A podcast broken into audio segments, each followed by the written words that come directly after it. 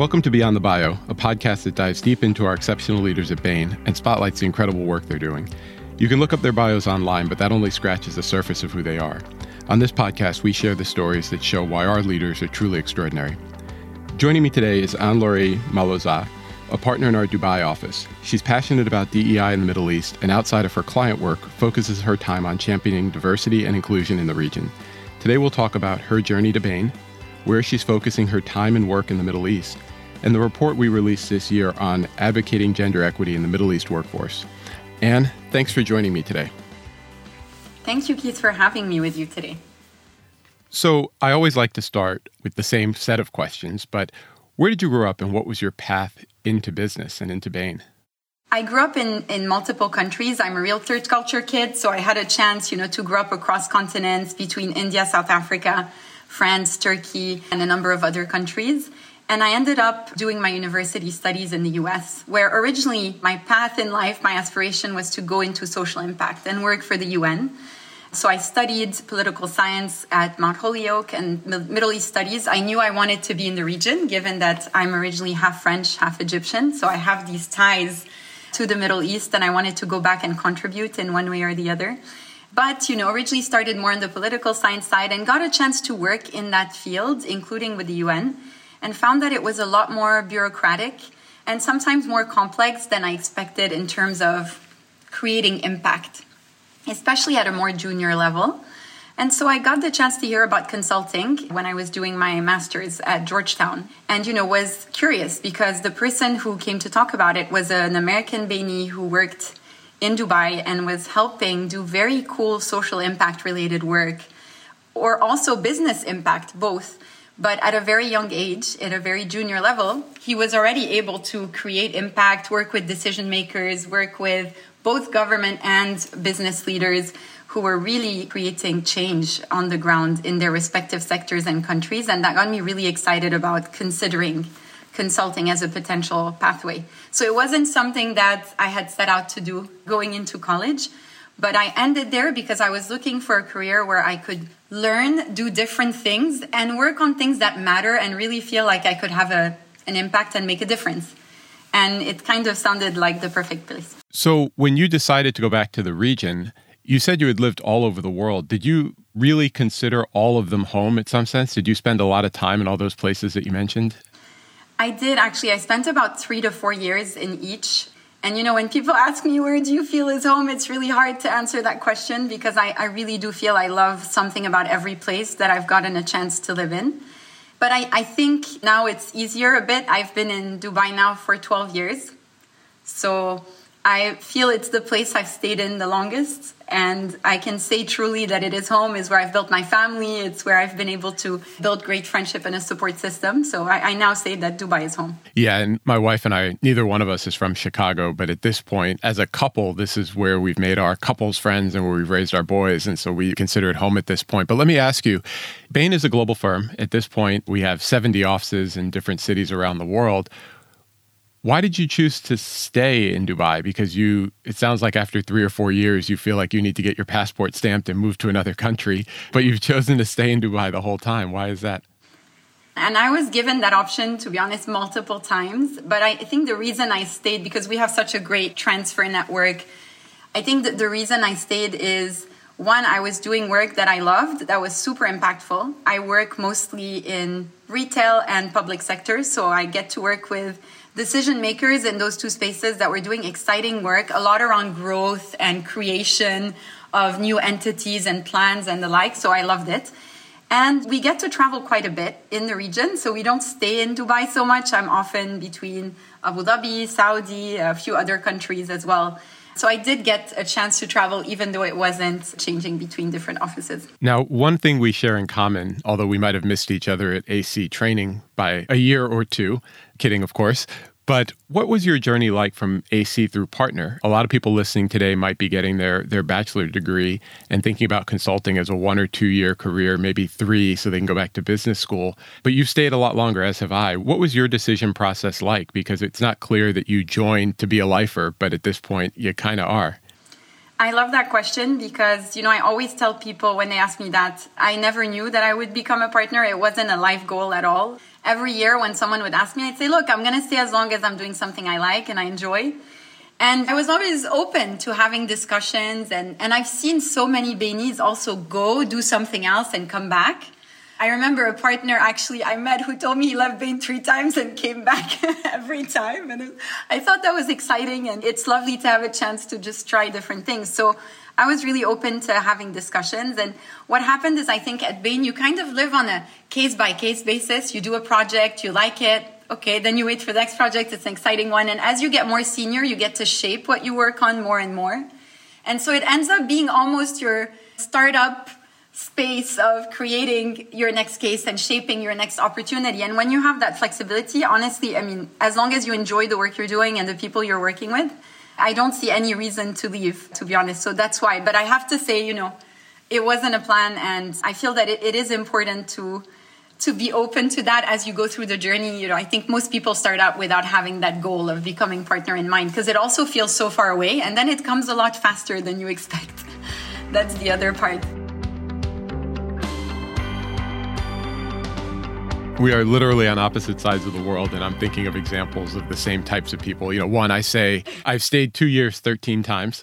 And the other thing is my first partner uh, sam rovid who we had on the podcast maybe a year or two ago i think he's on his third or fourth go round with bain as well. So you see uh, we call them boomerangs. They you sort of they leave and they come back. Now one of the things that i know for me personally that has made it work is that I can do the things I like to do outside of Bain and I can take on these extra 10% to do things inside of Bain that are fulfilling to me and that I really enjoy and it sort of adds to the overall experience.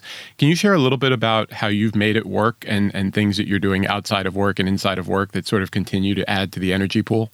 Yes, of course. And I, I really think what you're saying is critical because, you know, we give our best to Bain in many ways because we work on tough problems and we have to be on it really, you know, with our clients and the work that we do. So having that channel of energizing things to do also outside of work is so important. So I think one thing that has helped a lot is spending time with family and friends a lovely part of Dubai is a lot of people are expatriates and this is also home for them. So you really get to create bonds that are very tight. A lot of those friendships were formed at Bain, but also outside.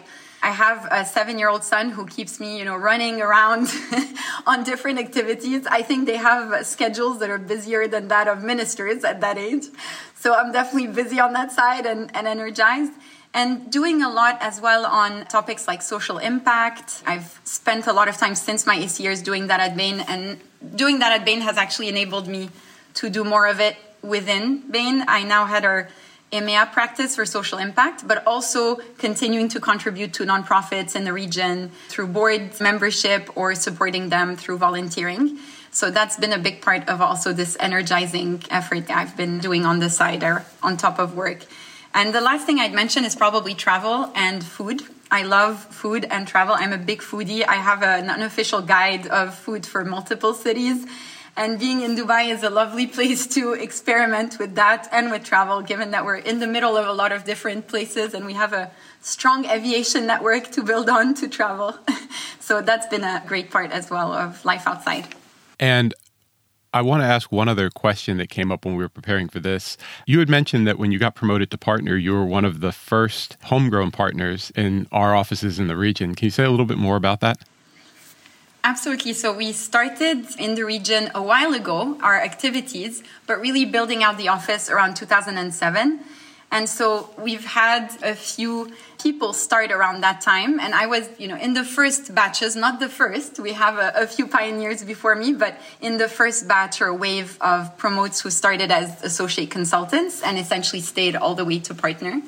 So that's been nice as well, because I think it really changes the face of the office when you have people that have started in the office as ACs, have gone through all the levels in that environment, and then become partners it's really, I think, added and enriched to the group we have. The group is amazing, but it's always good to have that diversity as well.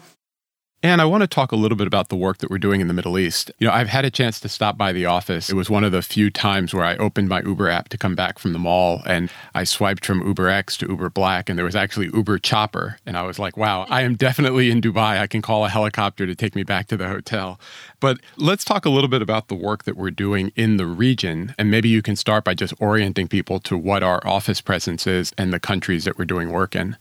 Bain Middle East is actually made up of three offices, so it's three in one. We have presence across the Middle East and North Africa, but with strong home bases in three countries Saudi Arabia, the UAE, and Qatar. And that's where we do most of our work. Although, again, you know, we do work in other countries of the region as well. We're active across different sectors. It's a real Bain office. We work in different sectors, whether it's in private or public. But the three biggest practices these days are energy and natural resources, advanced manufacturing, and public sector. So these are really the three practices that are driving our growth and where the market is also experiencing the most growth. And how has the business been in the region? From what I'm seeing in the recruiting side, is the Middle East is going strong right now? I think for the region, you know, there's a lot of national planning happening from different governments, private sector conglomerates, and leaders. So what we see is it's a time of excitement and growth. And that is really getting reflected in the work that we do, given that we serve the leaders across different industries. So we've seen definitely a big, big push for growth, and that's translated into getting a bigger team. We have a lot of people helping us also from other offices right now, which has been amazing to see the best of Bain come together to support us because we need specialized expertise, and sometimes we, we get that from some of our other offices. So yeah, definitely positive growth. But I think, you know, it's really looking at how we support the vision that different leaders have across these countries. And most of that vision has been very cross sectoral. So we've been helping across these uh, these different areas. It hasn't been specifically in one area. It's it's happening across the economy based on on their ambitions. And that's really great that you're working across so many different parts of the economy in each of those offices. You mentioned that people are coming in from all over the system to support our growth in the region, but how big is the office or office cluster proper these days? It's hard to keep up, honestly, because we're hiring quite uh, fast and quite a lot of people, but we're at about 600 people right now, which is incredible because, you know, when I joined in 2011, we were around 120, 130. So I've really seen the growth from a smaller office to a massive office today with a very rich culture. It's like seeing a, a startup go into a, a different phase of growth. So that's been very exciting.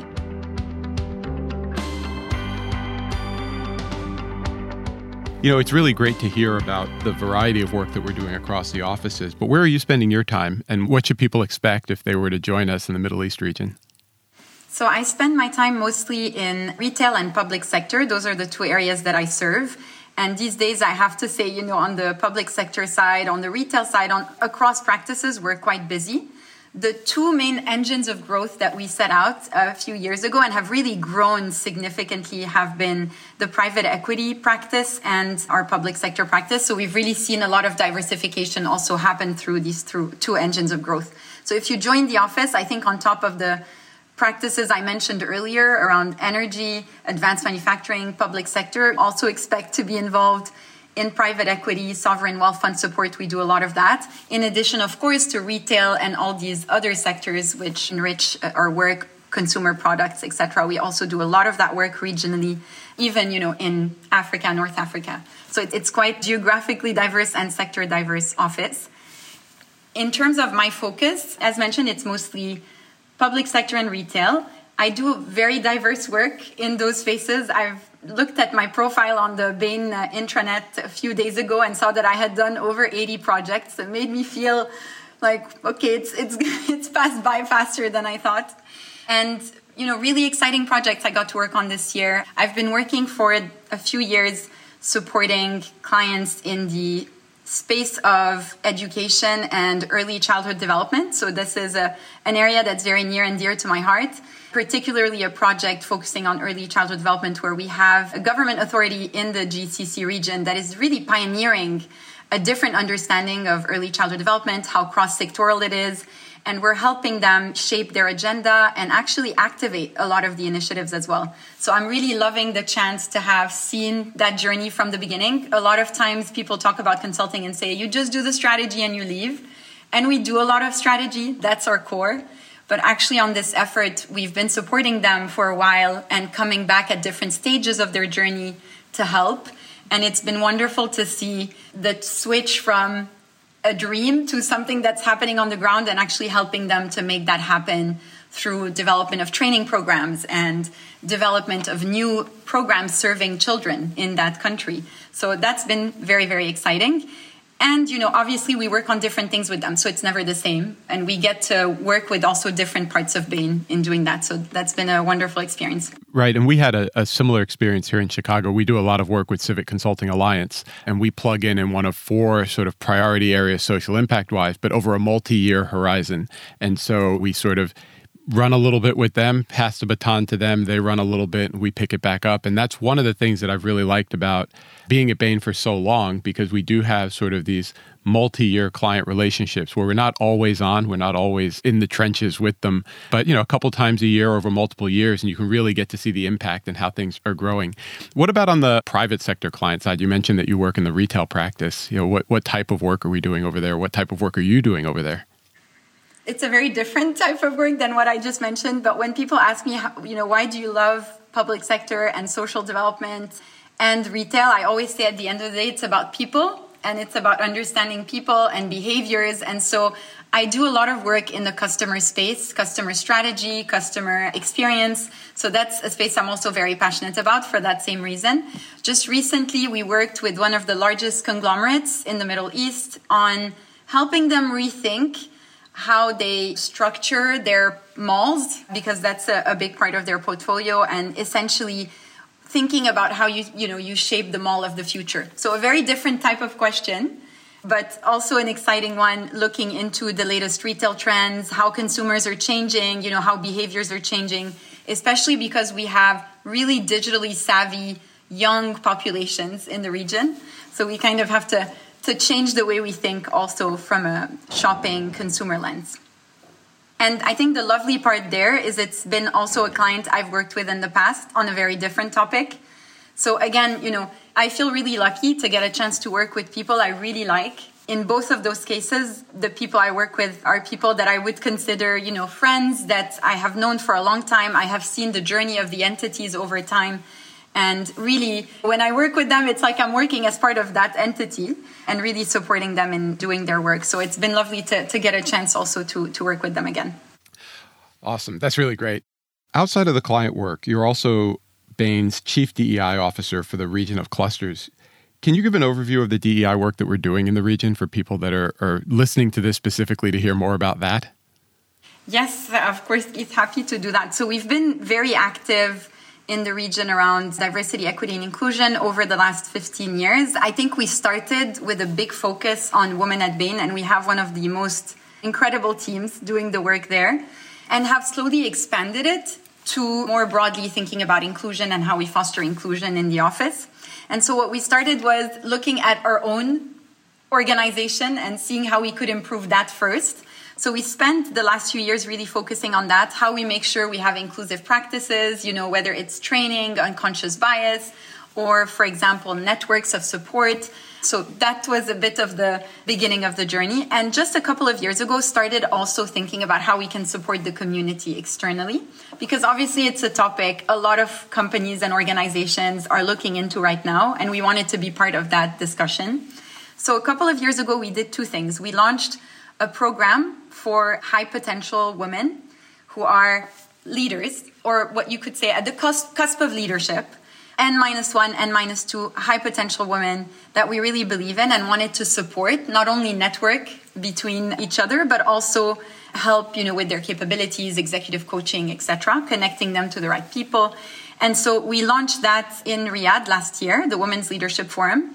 And we have another edition this year, which we're really excited about. And it's been very inspirational, honestly, to see the, the, the women that we have and, and learn from them as well. And also help them think about how to build this dialogue on diversity, equity, inclusion in their own workplaces. So that, that's been great. And a second thing we've done is design and launch a report, which came out just a couple of months ago or in the middle of the summer around May focusing on advancing gender equity in the Middle East, especially in the GCC region.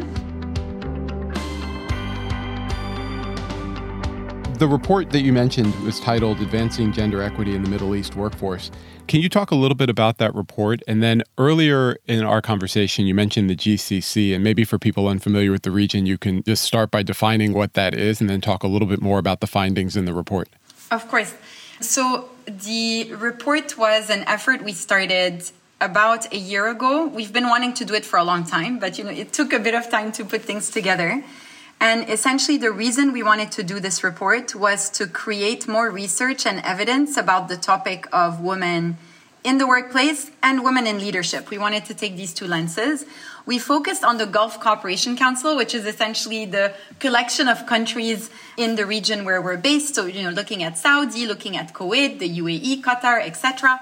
And the reason we did that is there has been so much change and pioneering change, honestly, in the region happening around this topic. We've seen national policies, for example, in Saudi, in the UAE, in Qatar, multiply the participation of women in the workplace significantly. I think it was 141% over the last 10 years, if I'm not mistaken, for Saudi. So, you know, really incredible movement and growth happening. And we wanted to, again, make sure we were part of that dialogue and discussion and had a chance to also get real data because there wasn't much that was published on this. So what we did is essentially started extensive market research, also worked with our clients and other organizations that were willing to do this to run diagnostics on their organizations, which was an incredible learning experience and uh, that had never been done before, actually. And the last point is also speaking and interviewing female leaders in the region. And I think we're proud to say that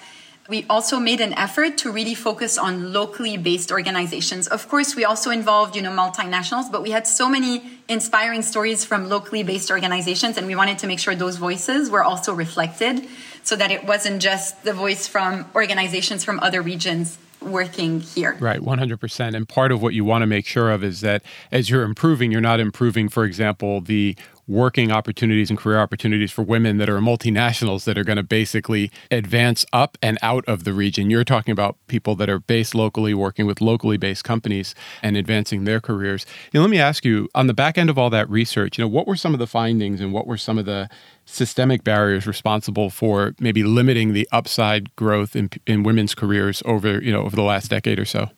I think there's four main findings that you know stick out to me and that I, I'd want to share. The first one is that you know although we wanted to start this research by thinking about breaking the bias, we found that the biases still exist.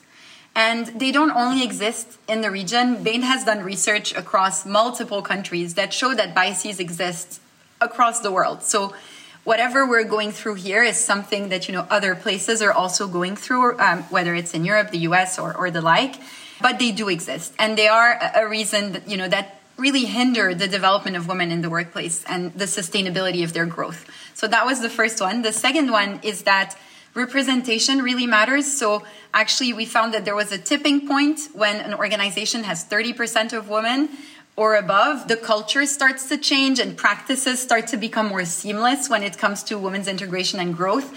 And that's even more the case when it's 30% of the leadership which we found quite a few organizations had, but it's still, you know, in the early stages. That 30% number is really interesting because I, I would imagine that when you're below 30%, the burden for educating the largely non female workforce falls to a small number of people, or the burden for recruiting, which is something we see inside Bain with some of our diversity affinity groups, fall to the same group of people that are trying to do the work they need to do to advance in the company. And 30%, you're saying, is that tipping point where, where you start to get the network effect and the ball rolling? Absolutely. And we've seen that in academic research, which we had looked at, but also in practice. Like the organizations that we analyzed, when they were above that threshold, it was just a different ballgame in terms of results and practices. So that was really insightful to see. And that's why we think, you know, representation really does matter. And then, of course, it's not just having the numbers, you have to have the right practices, but but that tipping point is, is important. The third main insight is that organizations can really make a change. It's not all governmental efforts, although in the region the government has been really critical in driving that change through policies and quotas sometimes and a different set of efforts that have made a massive impact.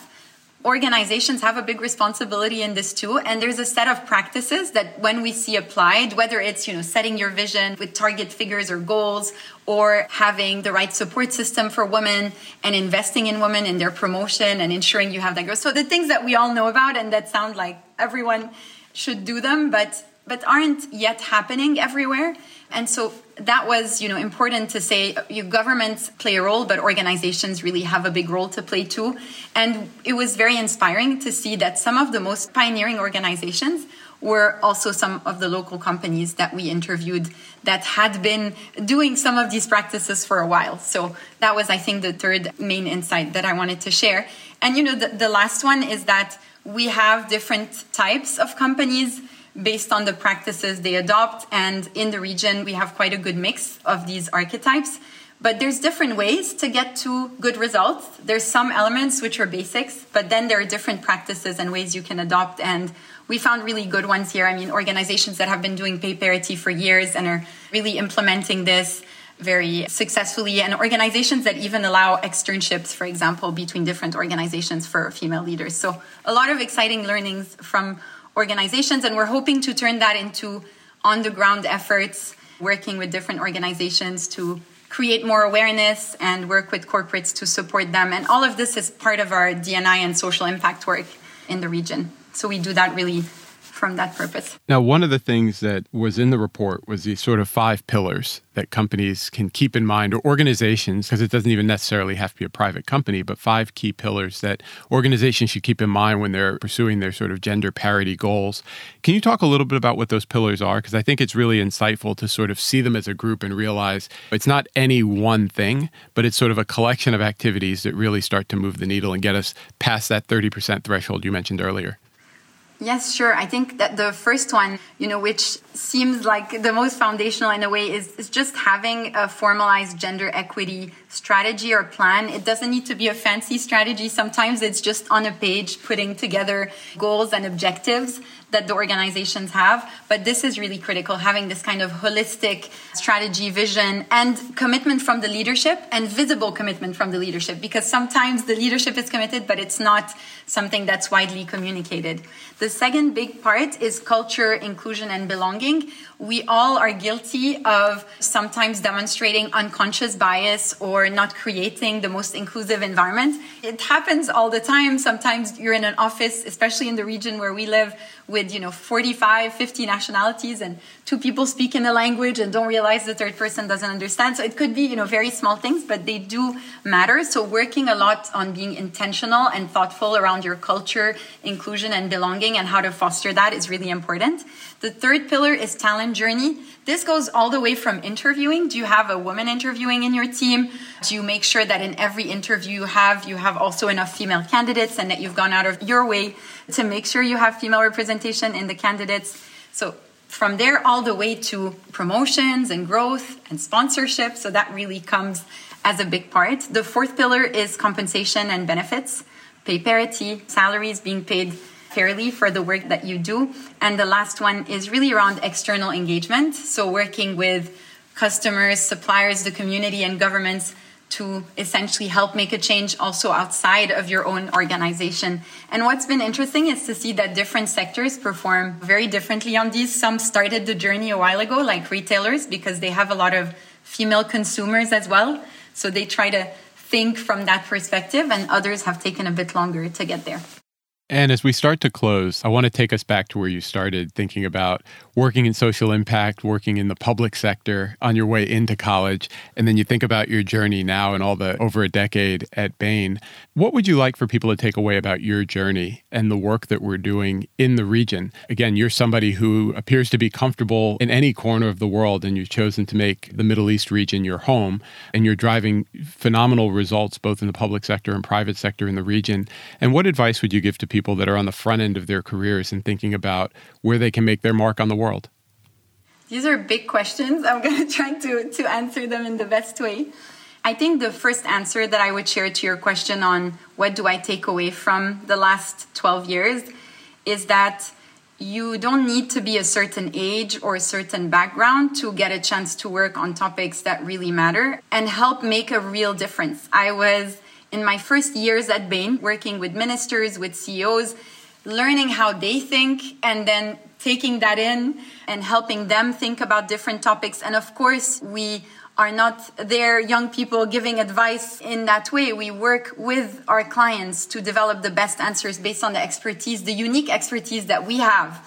And it's incredible to have a chance to have a voice in those settings and to not only have a voice but create impact actively with your clients on topics that really matter. So I'm very grateful that I had a chance to do that and to be part of that journey and I think anyone can do that. I wasn't a business background and you know there was nothing that predestined me to that career necessarily but you know I've seen people from so many different backgrounds do really well at Bain because it's more about the way you think and how you learn versus a degree you have or a background you have. So I think that's what I would say, you know, it's probably the most important takeaway.